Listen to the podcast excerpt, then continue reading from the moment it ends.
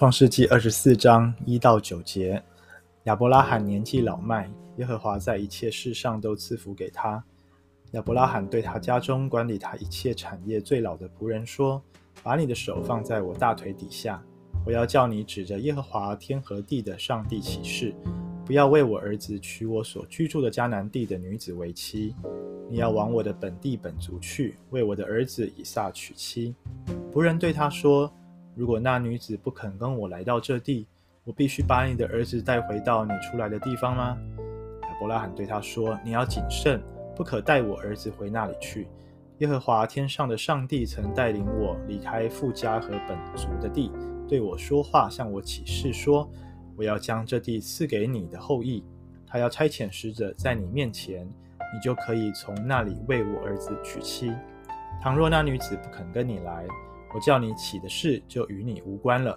只是你不可带我的儿子回到那里去。仆人就把手放在他主人亚伯拉罕的大腿底下，为这事向他起誓。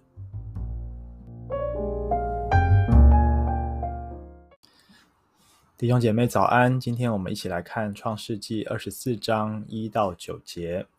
第一节就提到亚伯拉罕年纪老迈，这时候亚伯拉罕年纪的确是很大了。昨天在二十三章，我们提到啊，撒莱、撒拉，他也已经一百二十七岁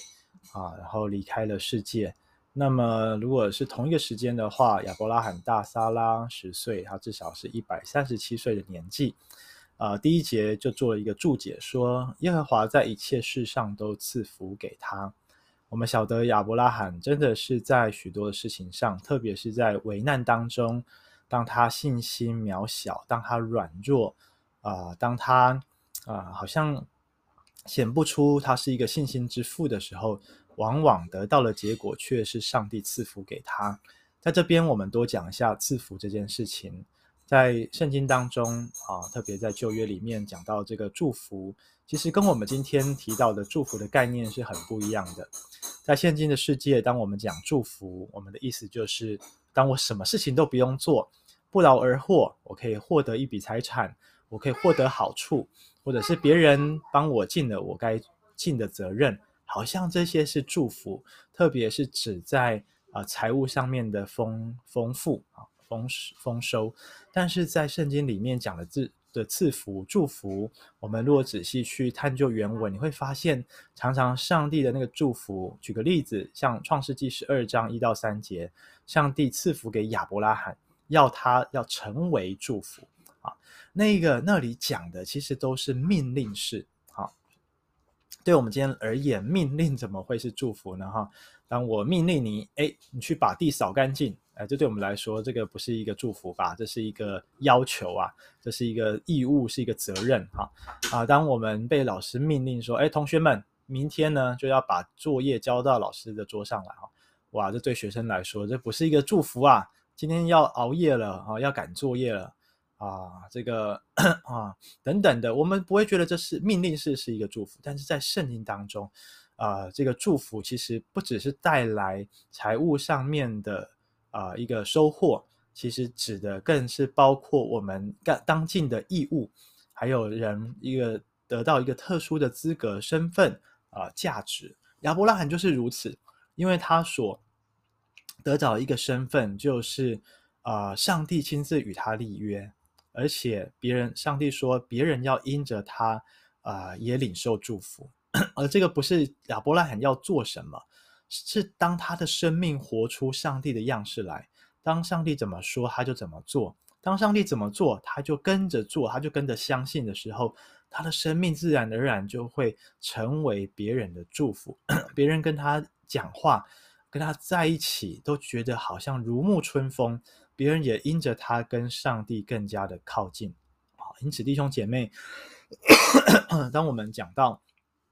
上帝在一切事情上赐福亚伯拉罕，愿我们心中也有这样子一个祷告：上帝啊，你在一切事情上都赐福给我，不是使我啊、呃、日子过得更轻松，不是让我呃的财务自由，而是使我在凡事上。啊、可以活出你的心意来，而是叫我们可以做上帝所做的事情啊、叫我们在这个世界上呃，我们成为一个有影响力的人，我们成为一个别人靠近我们就好像靠近耶稣基督一样的人。哈，那么我们继续看到今天的整个故事，其实在讲的是亚伯拉罕年纪老了，他要帮他的儿子以撒讨老婆，那么他就吩咐他最老的仆人哈，这个最老仆人可以说是最资深的。好，在第二节这里讲到最资深的仆人。诶，有没有可能是之前他原本以为要来承受他产业的那个以利以谢，也是有可能哈。那总之，这个呃仆人呢，最资深的仆人，非常的经验老道，因为亚伯拉罕要他去啊、帮以撒啊、娶妻啊，但是呢，这个仆人马上想到，诶，主人你不跟我去，那这个小少爷也不跟我去，那我自己一个人去，好像要把。啊、要完成任务的几率其实是蛮低、蛮不可能的、蛮难的哈。所以他后面问了一连串的问题，我们等一下来看看。在第二节这边，亚伯拉罕要这个仆人发誓的时候，把手放在他的大腿底下啊、那这个大腿底下，或许有些时候我们会弄好玩的哈，我们会把自己的手放在大腿底下。但这个呃，在原文字研究里面发现，这应该是一个隐晦的。呃，说法这个大腿指的应该是男人的生殖器啊。那当这个仆人要碰触亚伯拉罕生殖器，那表示这是一个非常神圣的立约啊，他是不能够说谎的，他必须要 照着他所立约的内容去办这件事情啊。那这个仆人当然他很认真面对主人的吩咐，但是他想到的问题啊，是说如果那个女子不肯来，那那怎么办？我是不是要把以撒啊给带去？啊，至少可以见到面吧，相亲也要也要见到本人呐、啊，不然怎么相亲哈？但是呢，我看亚伯拉罕有两个吩咐，第一个他说不要在本地，不要在他们现在所居住的迦南地娶那里的女子为妻。抱歉哦，我们晓得啊，因为在迦南地区啊，当地大概没有敬畏神的人。好，从之前啊，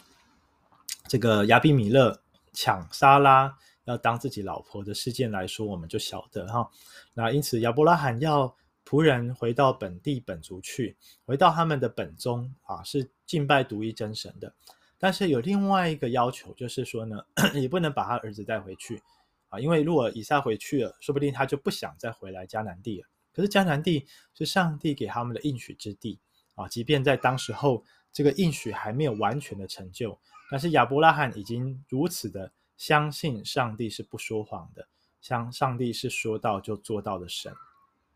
好，感谢主，我们看到在第七节这边啊，亚伯拉罕做了一个信心的宣告，他说：“耶和华天上的上帝曾带领我离开富家和本族的地，向我对我说话，向我起誓，我要把这地赐给你的后裔。”哈啊，亚伯拉罕相信上帝的这句话，上帝已经跟他讲了好多次。亚伯拉罕真的听进去了，他不是把它当做上帝的老生常谈，或者只是一个口头禅，他相信这个就是上帝的旨意，而他相信上帝怎么帮助他，也会差遣使者在仆人面前啊，使他所办的事情能够顺利。好，那么如果说呢，事情真的不没有那么顺利啊，那个女子不肯回来，那么呢，亚伯拉罕说没关系，我最后啊可以。啊、这个如果发生这样情形，你所起的事就与你无关了哈。啊，所以亚伯拉罕就叫这个仆人可以放心的去把这件事情给办妥。当然，我们从亚伯拉罕对仆人所说的话里面，我们啊发现到他对上帝的信心真的在他人生当中不断的增加，在每一件事件里面啊，在当时候跟罗德要分地啊，当他去到埃及。啊，这个老婆被法老给抢走。当他后来要去跟这个五五王啊，跟四王征战，把啊罗德给救回来。啊，当他后来遇到亚比米勒啊，让他遇到啊这个索多玛、蛾摩拉要被毁灭的时候，在上帝面前讨价还价、祷告等等的啊，我们看见亚伯拉罕的人生实在是精彩。这个精彩是他一切的困难都经历过了，一切心中的挣扎也有。啊！但是最精彩的是，他在这些事情上面不孤单，他都经历到上帝信实的同在。他也在每一次的困难之后，就再次的听见上帝跟他坚定所立的约。弟兄姐妹，今天我们在遇到困难挑战的时候，我们是选择很快的放弃，还是像亚伯拉罕一样去回顾上帝在我们生命中奇妙的作为？而且我们不停止的来向上帝祷告，不停止的来读神的话，让上帝的话继续不断的坚固我们的信心。啊，使我们每一天活着，我们都如此的相信，而且相信这位上帝不只是可以帮助我们，也相信他可以去帮助我们周遭的人，我们也可以有信心的向身边的人来做见证，上帝是如此的信实，上帝也一定要帮助你。啊，我今天在跟我们的年轻人线上祷告的时候，就想到呃，在乌克兰的难民，想到我们的邱牧师在十月份要代表总会啊，去到 波兰开会，华沙开会，还要去乌克兰探望难民。我就心中有一个祷告，愿乌克兰的难民他们都可以因着我们的代表团，他们啊、领受上帝的话语，领受上帝的福音，好像我们的代表团就像亚伯拉罕一样，当他们去到中间，就成为他们成为当地人的祝福，成为那些难民的祝福，使他们也愿意信从这位天上的天地的主，也是他们的。啊，接下来的人生因着信靠这位主而有盼望、有力量。愿上帝祝福我们，阿门。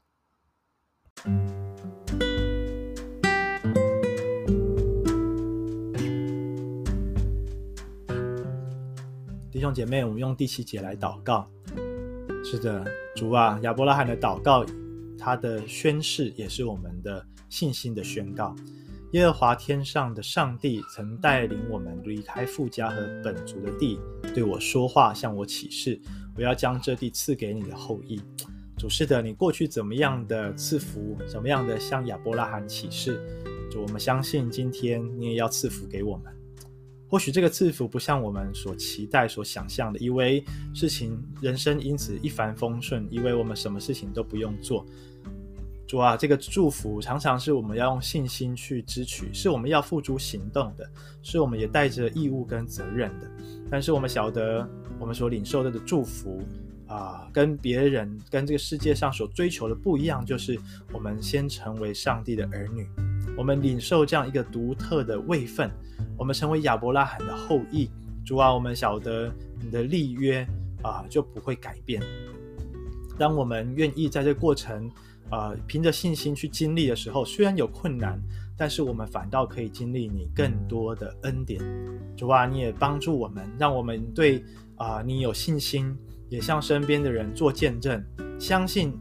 帮助我们的上帝，也要成为引领别人生命人生道路的主。主啊，愿我们今天特别为乌克兰的难民来祷告，啊，为着我们台湾还未信主的同胞来祷告，为着我们的 best 来祷告。愿他们在不同的境况，在他们现今的难处里面，可以经历到上帝是又真又活的，可以经历到上帝是立约起誓就不改变的，必定要成就的。主啊，相信上帝是永远坚固啊所立定的约。啊，并且是用自己的啊，用自己来做保证的。主啊，愿我们在祷告当中，我们越祷告，我们越啊向你来啊与你亲近，越读你的话语，我们的信心就更加的被坚固。谢谢主垂听我们祷告，奉耶稣基督的名，阿门。